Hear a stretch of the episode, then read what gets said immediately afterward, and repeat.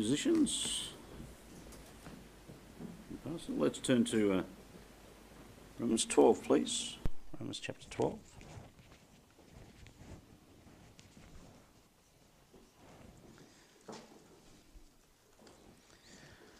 Well, let's look to the Lord in prayer.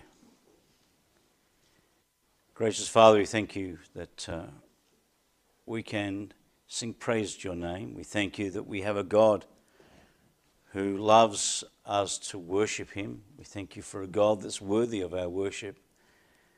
We thank you, Father God, that you love us and that you sent your Son to die for us.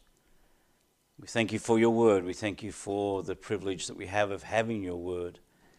We thank you for the opportunity to be together to study your word. And we do pray that, Lord, as we look into your word today, that you would minister to our hearts' needs, that you challenge us by its truth, that you be exalted and you be praised, and that, Lord, you give me wisdom as I seek to explain your truth, that, Lord God, I might explain it according to your will, and that you would receive all the praise and all the glory.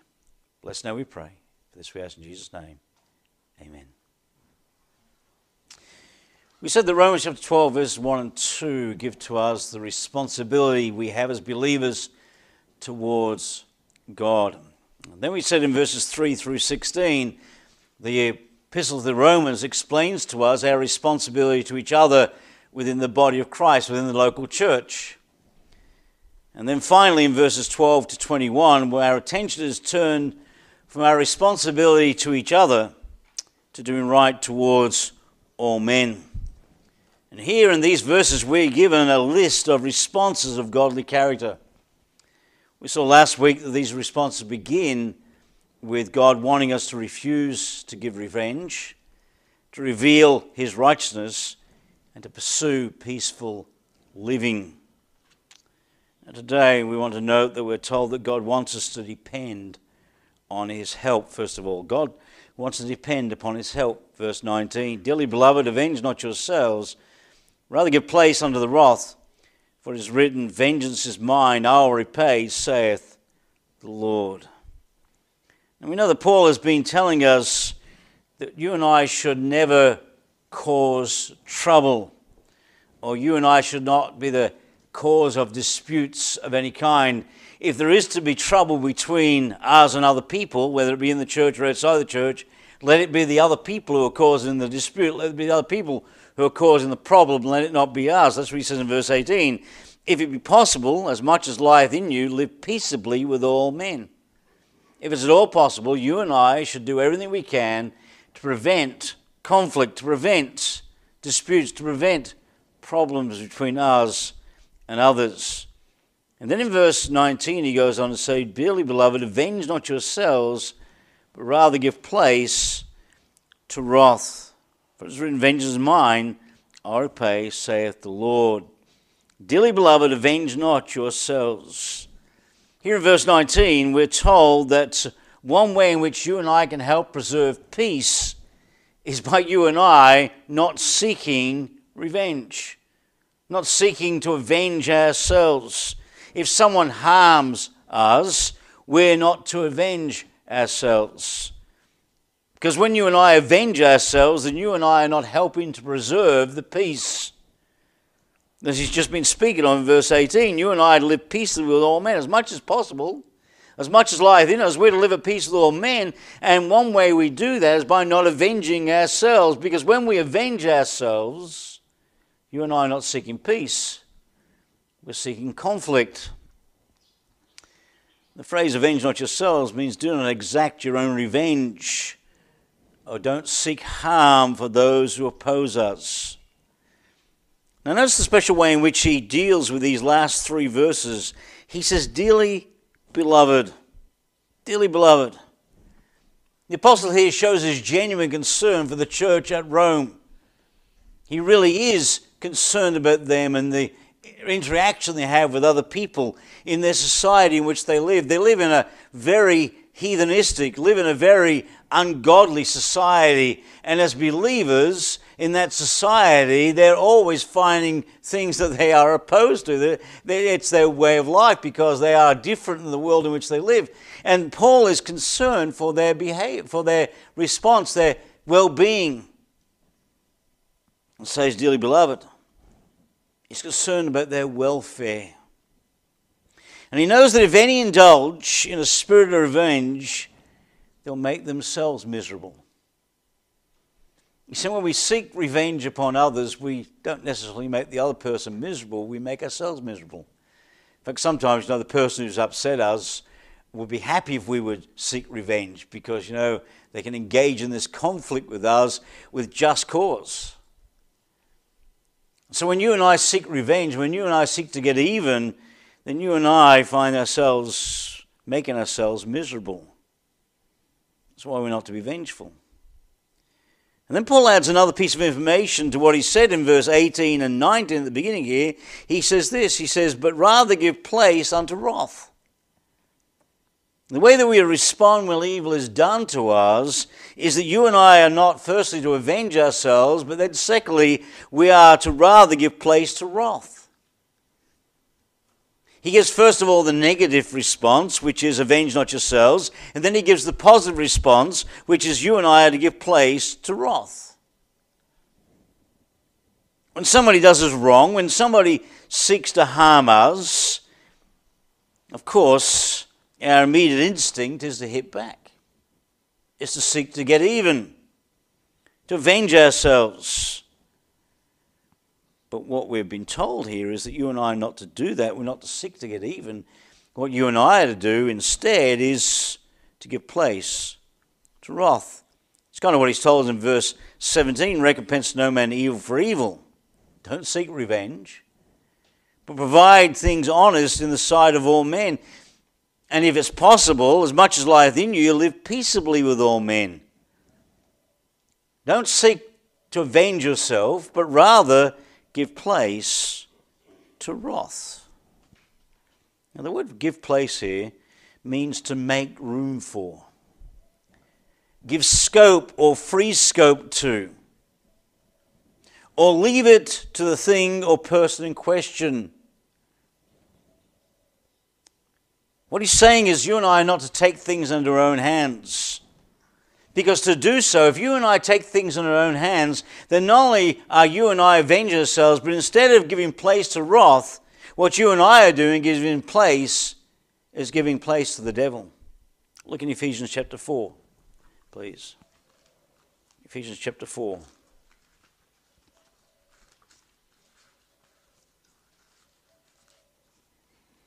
And verse 26. He says, be angry and sin not. Let not the sun go down upon your wrath, neither give place to the devil. When you and I do not give place to wrath, but you and I seek revenge, then what we do is we give place to the devil. We allow him to do his work. We allow the devil to get the victory. So we need to understand that you and I are to not avenge ourselves, but we're to give place to wrath.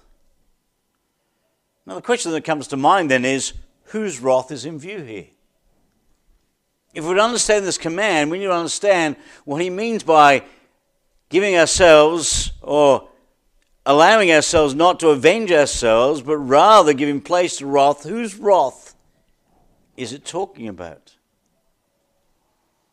Well, in the context of what follows, it seems that it's God's wrath that's in view, because he goes on to say, vengeance is mine, I will repay, saith the Lord.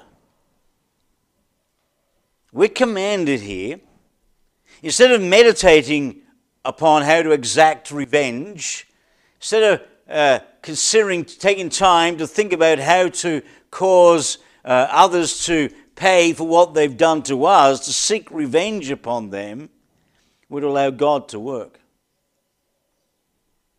What he's saying here in this phrase is, give opportunity for wrath and allow God to work. Do not step forward in anger. Don't strike back. When someone causes us grief, when somebody does us harm, don't strike back at our enemy. but rather step sideways and let your enemy face the wrath of God. Which I thought was a great imagery. Okay, so there's this enemy standing in front of you who's just caused you offense. And instead of seeking to avenge them, you step sideways and let them see God. Let him deal with the problem. Martyn Lloyd-Jones put it this way. He said, "Do not indulge your wrath, but like the man in the feast who has to get up and go somewhere else, make room for, give free scope to make allowance for, prepare the way for, leave it to the wrath of God." Let God's wrath do its work. When someone causes us harm, when someone causes us pain, when somebody does something against us, instead of seeking to avenge ourselves, step aside and let God deal with it. One commentator said this: our God is just as upset as we are when someone hurts his people, when some wolf mauls one of his lambs. Therefore, what we've been told here in Romans 12:19 is to allow God to work. Allow God to deal with the wrong that's been done to us. And Paul then quotes from Deuteronomy 32:35 in verse 19, where he says, "For it is written," Deuteronomy 32:35, "Vengeance is mine, I will repay, saith the Lord." This is why you and I are not to avenge ourselves, why you and I are to give place to wrath, because vengeance is the Lord's. Now notice again, he who exacts the revenge, God does. Vengeance is the Lord's. Vengeance is not mine. Vengeance is not yours. Vengeance is the Lord's. And notice the certainty of the vengeance. He says, "Vengeance is mine, I will repay, saith the Lord." God says, if you and I will step aside and let the enemy face the wrath of God, God will repay. God will take care of it. God will issue the judgment that needs to be issued upon the one who has done us harm. The promise here is that if we give place to God's wrath, the certainty of the revenge is guaranteed. The Lord will settle the accounts. We don't need to worry about them. Isn't that a wonderful truth? When somebody does us wrong, if you and I will step aside, God will deal with that situation. We don't have to worry about it. All we have to do is seek to live peaceably with all men, as much as lieth in us. We're to do that. And we're not to seek revenge. We're not to seek payback. We just simply need to let God deal with it. And God says, if you leave it to me, I will take care of it. And you know, that's far better, because he knows exactly what happened. He knows the motivation of the person that did us wrong. He knows why they did what they did. He knows exactly what took place, and he knows who is to blame. Because it may be the person who did us harm has been egged on by somebody else, and the person that's to blame ultimately for this act against us is not the person who did the action. They're to blame, but somebody else is also to blame for stirring them up, for causing them to act the way they did. And he knows who was to blame, and he knows exactly how he ought to respond. God knows exactly what judgment is required for the act that was initiated. You see, you and I may overreact to the way the person treated us, but God will always act rightly, justly, and they will get, as the phrase says, their just deserts. They'll get what they justly ought to receive, not something that's overreaction on our behalf, if we will leave it to God. Now, this does not stop the courts or the church punishing wrongdoers, because Romans 13 deals with that. Now, God deals with governments. But what he forbids here is private revenge. Somebody said, God is the sovereign king, the righteous judge, and to him it belongs to administer justice. You know, the truth is, we couldn't judge and exact revenge rightly anyway. Because you and I usually respond to those actions that are done to us in the flesh. Isn't that what happens? We get all riled up because someone has offended us, someone has hurt us, someone has done something against us, and we respond usually fleshly. Because if we were responding spiritually, we would step aside and let God deal with it. If we were walking in the Spirit, we would step aside and let God enact the judgment. So you and I respond in the flesh, and when you and I respond to anything in the flesh, we usually make a mess of it. We don't usually get it right. Now, this attitude requires faith, a submission to God's will. It's not easy to step aside at times. It's not easy to just let the thing rest. It's not easy not to seek revenge. It's not easy not to seek payback. But you and I, by faith and submission to the will of God, need to do that if you and I are going to avoid being consumed by hatred and bitterness. And here again the Lord is an example to us. Look in First Peter, please. First Peter chapter 2. First Peter chapter 2 and verse 22. Now let's go back to verse 21. It says, First Peter chapter 2 verse 21, "For even hereunto were ye called, because Christ also suffered for us, leaving us an example that ye should follow his steps, who did no sin, neither was guile found in his mouth, who when he was reviled, reviled not again. When he suffered, he threatened not, but committed himself to him that judgeth righteously." That's the Lord's example for us. He told us that he leaves us an example to follow, and there was no guile found in his mouth. Why? Because when he reviled not again, but he left it to him that judgeth righteously. That's Christ's example for us. Even the Lord Jesus Christ, when he was tested, when he was betrayed, when he was persecuted, when he was judged wrongfully, he stepped aside and let the Father deal with it. If it was good enough for the Lord, then it certainly ought to be good enough for us, shouldn't it? Somebody said we must never seek personal vengeance because that's God's work, not ours. That's God's prerogative. That's God's business, not ours.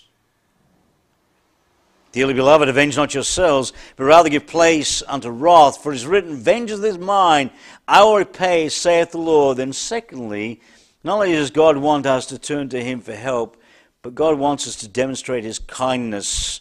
Verse 20, "Therefore if thine enemy hunger, feed him. If he thirst, give him drink. For in so doing thou shalt heap coals of fire on his head."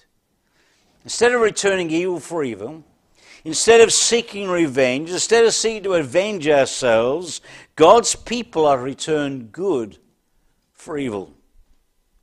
Therefore, if you're not going to, since we're not supposed to avenge ourselves, but we're to give place to wrath, we're to stand aside and let God deal with it.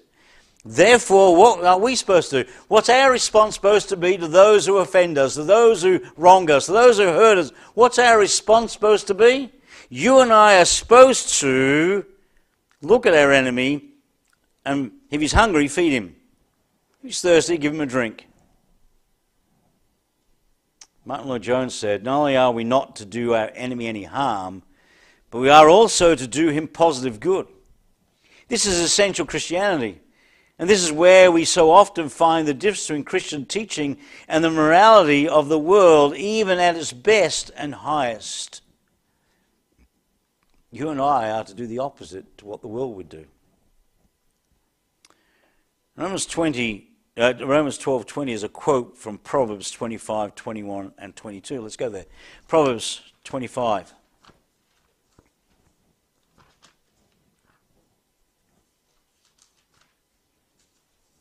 and verse 21. So if thine enemy be hungry, give him bread to eat, and if he be thirsty, give him water to drink, for thou shalt heap coals of fire upon his head, and the Lord shall reward thee. It's a direct quote. And it's an application of Romans chapter 12, verse 17, provide things honest. There at the end it says, provide things honest in the sight of all men. So verse 20 is really given to us a detailed description of what it means to provide all things honest, to provide things honest in the sight of all men. What does it mean to provide things honest in the sight of all men? Well, here is an example of it, that you and I, if thine enemy hunger, feed him. If they thirst, give him drink. Now this, of course, is against the grain of the natural man, isn't it? The thought that when someone does us wrong, that you and I would want to feed them, that you and I would go on to give them a drink, seems like far-fetched nonsense, doesn't it? Seems like an unrealistic response.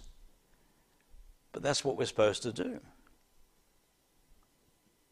Those of us who are in Christ, we need to remember that we are to walk in the Spirit. And when we walk in the Spirit, then we can do exactly what God instructs us to do here. You and I can feed our enemy and give our enemy drink.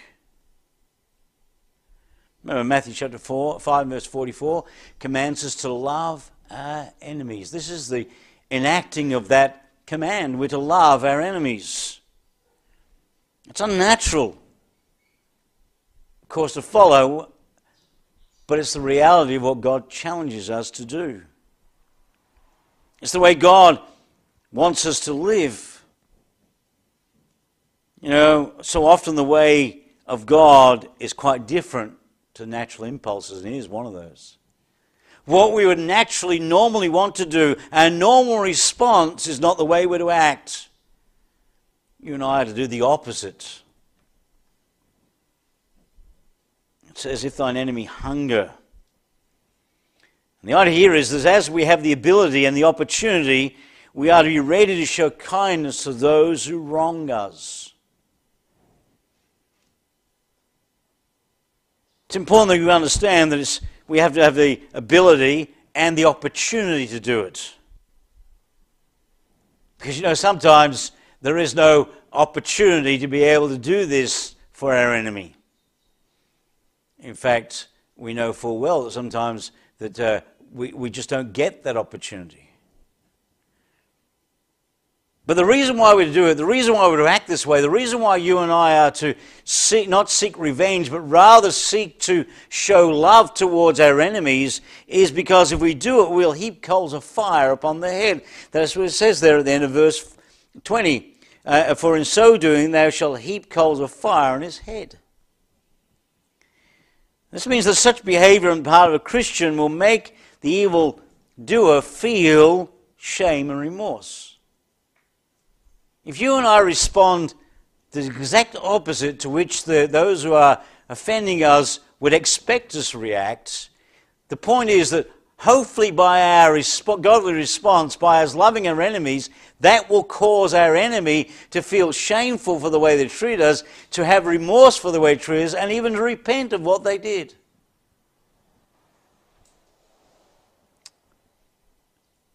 One commentator said this, the phrase heap burning coals upon his head may refer to the ancient Egyptian custom. When a person wanted to demonstrate public contrition, he would carry on his head a pan of burning coals to represent the burning pain of his shame and guilt.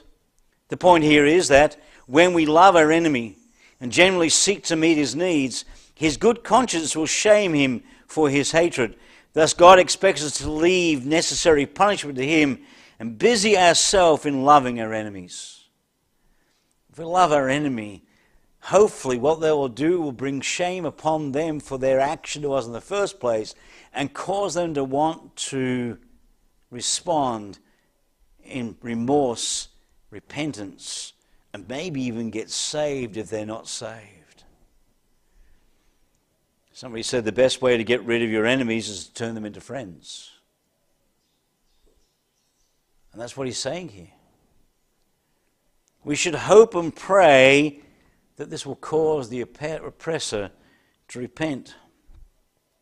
Now this is something, of course, that's not guaranteed. You and I cannot... There's no guarantee in this verse that if you and I do respond to our enemy by loving our enemies, then we stand aside and let God to work, and that you and I then seek every opportunity to show good to them. There is no guarantee that they will indeed show remorse, that they will indeed repent. They may well be too angry, too full of hatred towards you and I as believers, that that may never happen. But that shouldn't stop you and I trying. Our enemy may not respond, but that's not our responsibility. In any conflict, we're not responsible for the behavior of the person who's causing us pain and anguish. The only one that we're responsible for is us, for our response, for our actions, for the way that we deal with the situation. We're only responsible for what we do. What they do is their responsibility. And how they act before Almighty God is their responsibility. And if they respond to our acts of kindness by more acts of hatred and more vitriol against us, that's their problem, not ours. God's word makes it clear that you and I are to seek to live peaceably with all men, and we do that by not avenging ourselves, but by stepping aside and letting wrath have its way, letting God deal with the situation, because it's his responsibility. And that you and I just seek our best to show our love to our enemies. You and I are to do everything we can to help the enemy respond in repentance. Warren Wearsby said, "The Christian must not play God and try to avenge himself. Returning evil for evil or good for good is the way most people live, but the Christian must live on a higher level and return good for evil. Of course, this requires love, because our first inclination is to fight back. It also requires faith, believing that God can work and accomplish his will in our lives and in the lives of those who hurt us." And then Paul now tells us in verse 21, the value of obeying this command. What does Saul do for us? What does it do for you and I? What's the value of this? If you and I follow this instruction of verses 17 to 20, where basically he's repeated the same thing twice, so that you and I get the point, so you and I understand that you and I are never to retaliate, you and I are never to play payback, you and I are never to avenge ourselves. We're to simply leave it all to God, and you and I are to seek to live peaceably with all men, and we do that by showing good to those who despitefully use us. Then what's the value of doing that? What's the value of obeying that command? In verse 21, we're told that God wants us to be victorious. Look in verse 21. Be not overcome of evil, but overcome evil with good. The last verse describes what we will be doing as we leave retaliation to God. When we leave it to God to deal with our enemies, then you and I will find that we're not letting evil have its way. When you and I are not letting others to provoke us, to overcome us, or conquer us, because it only conquers us when it makes us do evil in return. Be not overcome with evil, but overcome evil with good. When you and I seek to overcome evil with good, then you and I will not be doing evil in return. When we avenge ourselves, we're defeated by the evil of others. I mean, someone else's evil has made us do evil, and then we're no better than they are. And we have failed in our responsibility as believers. When somebody else's evil towards us causes you and I to act and respond evilly, then you and I have engaged in their evil, and it's not doing us any good. It's just making us bitter, making us angry, making us sad. Martyn Lloyd-Jones said, if someone is nasty to us, and in return we're nasty back, we're both nasty.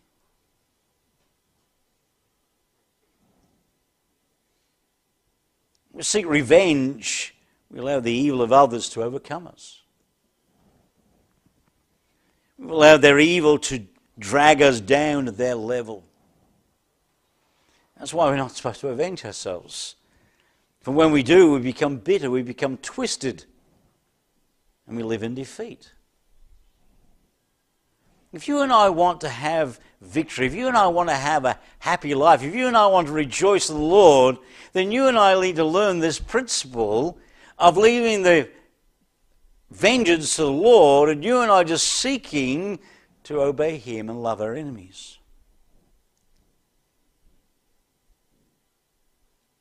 That's why the right way is what Paul says next. We're to overcome evil with good. The way to be an overcomer is to overcome evil or conquer evil with good. And if you and I will respond just as we've been directed here in Romans chapter 12, then we will not be dragged into defeat, but rather we will conquer the very evil that troubles us. You and I will have a smile on our face, a spring in our step, and you and I will have joy in our hearts because we're not seeking revenge. We're not seeking to get even. We're simply seeking to please the Lord. Believers, we're to let God deal with those who do evil to us, because that's the only way to ensure that we don't become bitter and defeated. Now, there is a place where God exacts revenge, now on earth, and that's what follows in Romans chapter 13, where He deals with human government. But as we close Romans chapter 12, let us remember that when we avenge ourselves, we've been conquered, or we've been overcome by evil. We need to remember that wrongdoing and hate are overcome only by good. In our thinking and living, we need both to resist revenge and seek to love our enemies. It's good never to retaliate, because if we do, evil uses us to do its work. It's even better, though, to seek peace so that our enemy might be saved. One commentator said, if you want to know how spiritual you are, ask yourself, what is my attitude toward those who mistreat me? Am I kind, considerate, and loving in my words and actions towards them? How spiritual are we? The challenge for each of us is to ask the question, are these Christ-like characteristics found in us? The commentator Henry G. Bosch said this, to live like Christ is not natural, it's supernatural. Only as we yield to the Holy Spirit can we ever hope to exhibit the life of Christ. And so therefore, beloved, let's yield to God. Let's allow Him to produce these qualities in us, so that you and I might be Christ-like in our behavior every day. Let's pray. Gracious Father, we thank you this morning for your word. We thank you for the challenge here in Romans chapter 12. And Lord, it's so important that you make sure it's repeated twice. That, Lord God, our response to those who despitefully use us is that we're supposed to respond in love. We're to love our enemies. We're not to seek to get to even. We're not to seek avenge, to avenge ourselves. We're to leave that to you. We're to step aside and allow you to deal with our enemies.